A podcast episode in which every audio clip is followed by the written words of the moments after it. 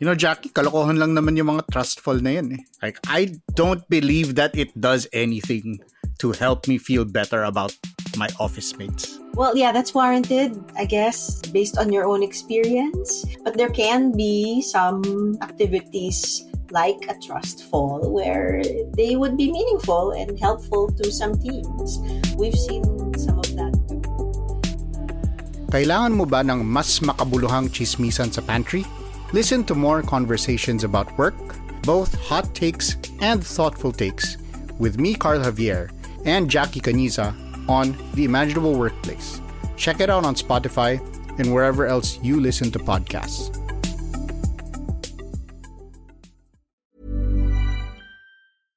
Sa panahon ng crisis, cash is king, ika nga. Pero according to the BSP, in pawn shops during the pandemic, bumaba ang bilang ng mga Pilipinong nagsasangla ng mga kung ano-ano. In fact, one thing the BSP noted, marami rin ang tinutubos yung mga sinanla nila. What's going on?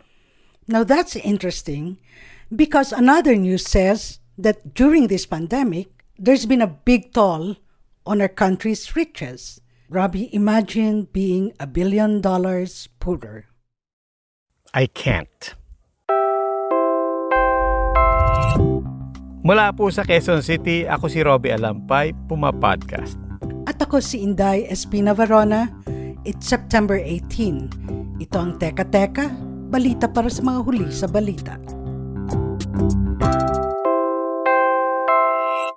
Teka Teka, before we proceed with this newscast, just a reminder, if you're listening to Teka Teka, chances are you're aware of Puma Podcast.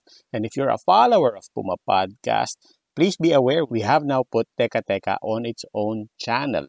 So, if you are a news junkie and gusto niyo lang mag-concentrate sa mga newscast na ginagawa natin, you can follow Teka Teka on Spotify, Anchor, Google, Apple Podcasts, or wherever you listen. So, you can still follow Puma Podcast for all the different podcasts we're doing, but you can also follow Teka Teka. Rob, in an online briefing with reporters in August, Bangko Central Governor Benjamin Jokno said more Filipinos are actually paying off their pledge loans from pawn shops during the pandemic. Tinutubos raw nila ang mga gamit na sinasangla nila bago mag-lockdown. At ito pa, mas kumukonti rin daw ang mga Pinoy na nagsasanla ng gamit during this time.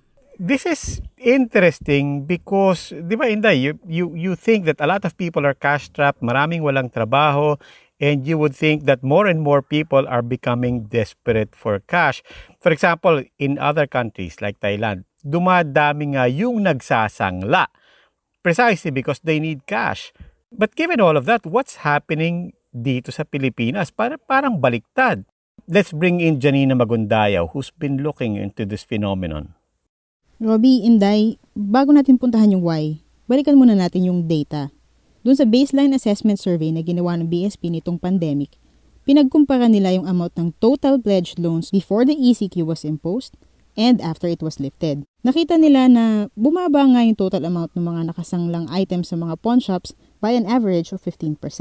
Heto si BSP Director Dindo Santos.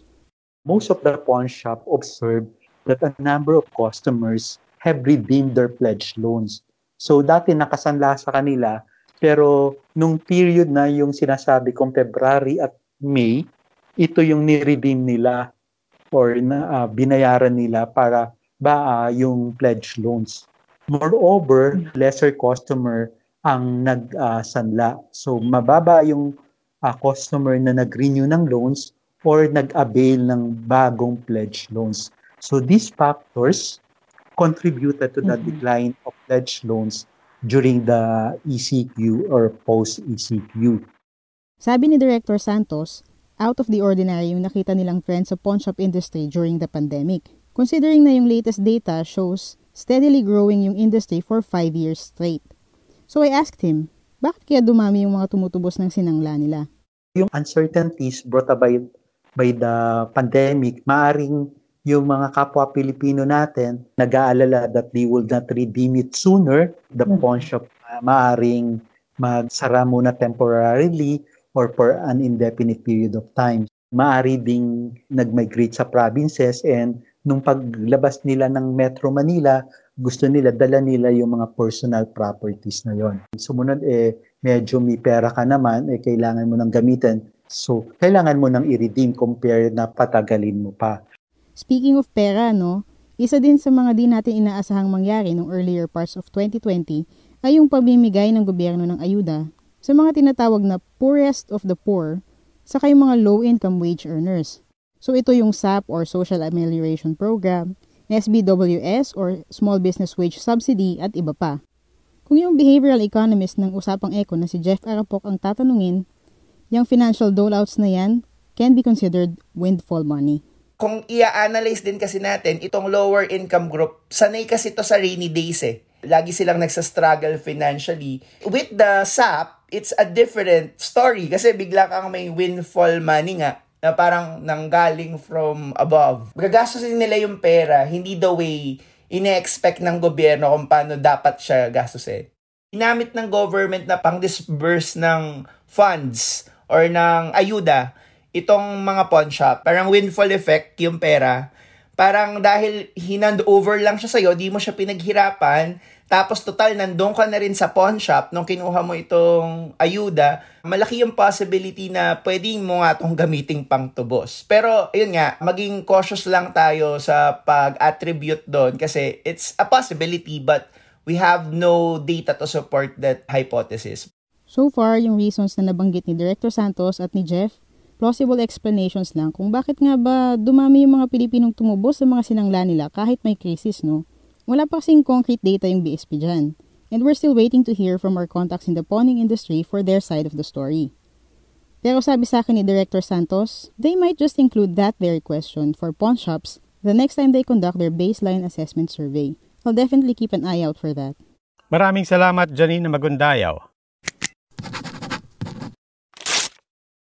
Now here's another news story that caught my eye. The Philippines' richest have just become a little poorer. I'm talking about the latest Forbes list that came out. Now, I saw that too, Inday. More than half of the tycoons who made it to the list actually lost money. And by this, we mean they lost billions in terms of their own value. Take, for example, the C siblings. We know them most prominently as the owners of the SM supermalls. Their fortune declined by at least $3 billion since the lockdown limited the number of people going to malls and closed a lot of shops. But they still rank number one in the Philippines with a net worth of $13 billion. Siguro, well, the malls are hurting because we've seen the surge in online shopping. For the middle and upper classes who have internet and smartphones and are scared of infections, they'd really just rather products online. And here's another case, Rob banking moguls. I'm talking about the T siblings of GT Capital and Metrobank and Frederick D of Security Bank. Both fortunes went down by 46%. Experts say this is because the pandemic prompted banks to raise loan loss provision levels and accept lower profits. And isa na lang, Inday, before we move on. Oscar Lopez of ABS-CBN, now his net worth has been nearly halved to $240 million this year. He's still on the list, but in the case of Mr. Lopez and his family, it wasn't COVID that was the biggest hit. It was, of course, they're losing that franchise for ABS-CBN. That was the biggest blow. Shares of ABS-CBN have lost close to 65% of their value over the past year. Let's talk about something else. Let's talk about new guidelines of the Office of the Ombudsman for the release of SALENs. Now, of course, by SALEN, we're referring to the statements of assets, liabilities, and net worth of public officials. We asked Christine Chung to break this down for us. Hi, Robbie. Hi, Inday. May bago ng guidelines ang Office of the Ombudsman na naglilimit kung sinong may access sa SALN ng mga government officials. Mababasa natin sa Memorandum Circular Number 1, dated September 1, that SALNs can only be released if 1. You are a government official or an official representative. 2. You are acting on a court order in relation to a pending case. 3. You are from the Field Investigation Office from the Office of the Ombudsman, acting on a fact-finding probe.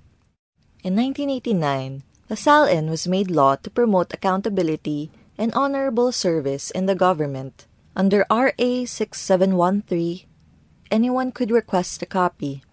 What changed from the old guidelines? With the new rules, the media cannot file requests without proper authorization. At this time, Duterte's and other major officials SALN have yet to be released. Maraming salamat, Christine Chung. Now, Rob, siguro importante yung context dito. Hindi lang naman ito nahulog mula sa langit. Ano? Seasonally kasi, reporters and other civic groups and civil society organizations routinely ask for the silence of important government officials. Ang pinaka-importante, syempre, si Pangulong Duterte, whom reports said has not released his 2018 and 2019 SAL-ENs. No? Meron din naman nagsasabing may humihingi rin ng SAL-EN ng Supreme Court Justice na si Marvick Leonen. But we'll see.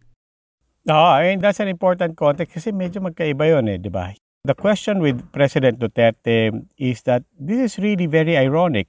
Remember, his very first EO when he became president was for an executive order for FOI, for the executive department. And yet, he has not always been forthcoming. 2018, 2019, he has not released his silence. Yung kay Marvick Leonen is a bit different, but it does raise the question of whether or not even the Supreme Court will be friendly to petitions to the release of SAL-ENs. Kasi remember, the context of the SAL-EN question dito sa Supreme Court this time around is lawyer Larry Gadon wants to see the SAL-EN of Justice Marvick Leonen. And we know why. It is to initiate another co-warrant petition, similar to the kind of move that led to the ouster of former Supreme Court Chief Justice Maria Lourdes Sereno. Now, the Supreme Court justices reports say seem to be hesitant this time around. They want to put their foot down on the releasing of SAL specific to co-warrant to petitions. They want to put their foot down on co-warrantos. And it sort of starts with access to SALN. So now you have this interesting development where the executive and for that matter Congress have always been called to releasing SALNs. And now the Supreme Court too, regardless of motives, seems to be in the same boat. At dagdag pa Rob, kasi recently, Communications Secretary Martin Andanar actually issued a press release saying that they're ready to go for the Freedom of Information law. So medyo there's a disconnect here somewhere. Really, really ironic. And really, when it comes to FOI law, which would level up an EO on FOI, one of the first and one of the biggest indicators of sincerity is really whether or not every branch of government is all in on releasing SAL-ENs. Rob, I have this pet peeve. Hmm, ano yan? Yung laging late. What do you mean? Filipino time? Ewan ko kasi ang hirap if somebody is late, I feel I'm not quite respected. My time, my effort isn't being respected. I don't know about you. I guess the point is, Inday, di ba? It's an everyday conversation for Filipinos. It is part of our lives, and not just because we're Filipinos. Let's face it, it is a matter of growing up. It's a matter of, as you said, respecting. It's also a matter of professionalism. As it so happens, meron tayong podcast, ang tawag natin, Ikaw na Magaling. It is all about self-improvement and professional development. Itong concept of being on time is one of the things that, of course, you have to think about. So we asked Brian Tan, a productivity expert, for tips on time management and how we can just be all more conscious, not only about our time, but about the time of other people.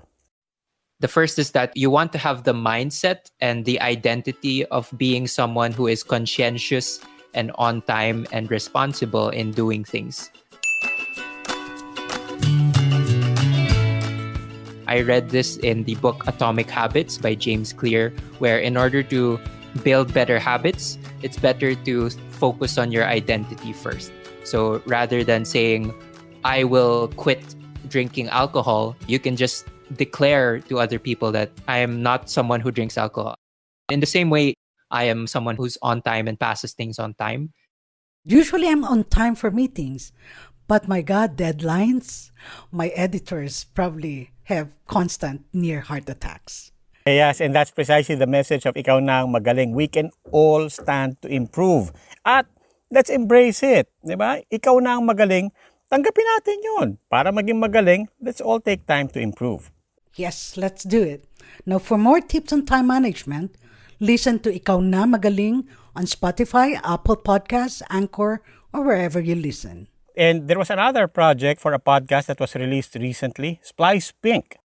Puma Podcast is proud to be partners with Splice Media. That's a Singapore based organization, a media startup that created the show for and with independent media in Asia in mind. In the first episode, we asked donors and investors in the region questions that media startups, including us at Puma Podcast, are usually too polite to ask funders. Here's an excerpt from that conversation. Can I pay for plane tickets? It would have to be agreed in advance, and if it's not possible to fly and money has been allocated for plane tickets under the contract, then the easiest thing is for IMS and you to discuss how can this money be reallocated and still make sense. To attend conferences. Oh, absolutely. Can I fly business class? I don't fly business class. Our company has a policy against it. Okay, so that's a maybe. No, that's a no. Catch Splice Pink on Spotify, Apple Podcasts, and Google Podcasts, or wherever you get your podcasts. And now, before we end, alam niyo naman, it's always time for this. So, here's something that let's see if people have not forgotten. It's going to be September 21. My uh, countrymen, as of the 21st of uh, this month, I signed Proclamation number 1081, placing the entire Philippines under martial law. Some things we don't forget. Friends, kung alam niyo yan, message niyo kami sa Teka Teka Facebook page. And in the meantime, nahulaan niyo ba what we were talking about in our mystery soundbite in our last episode? I was just stunned. Um, I mean, I did this as an interesting experiment. I, would never really thought about detecting it. I thought we'd get some interesting information, some limits on on life. Actually, medyo nahirapan ako dun, Rav. That's Professor Jane Greaves from Cardiff University in Wales. She was talking about possible life in Venus. Pero clarify natin. This international scientific team did not actually discover actual life forms. Sinabi lang nila na may na-detect silang phosphine sa acidic clouds ng Venus. And this phosphine gas is also produced by bacteria on Earth. Kaya naging interested sila malaman kung ito ba'y signal ng potential life outside of the planet. Kahit bacteria yan. And that's it for this newscast. Follow our page, Teka Teka, for more news. Please follow Puma Podcast for more updates on our new podcast. Muli, ako po si Robbie Alampay, Puma Podcast. At ako si Inday Espina Varona. Teka Teka is available on Spotify, Anchor, Stitcher, Apple Podcast, Google Podcast, or kung saan man kayo Puma Podcast. This episode was produced by our executive producer, Kat Ventura. It was edited by Mark Casilian with reports from Janina Magundayaw and Christine Chang. Maraming salamat po.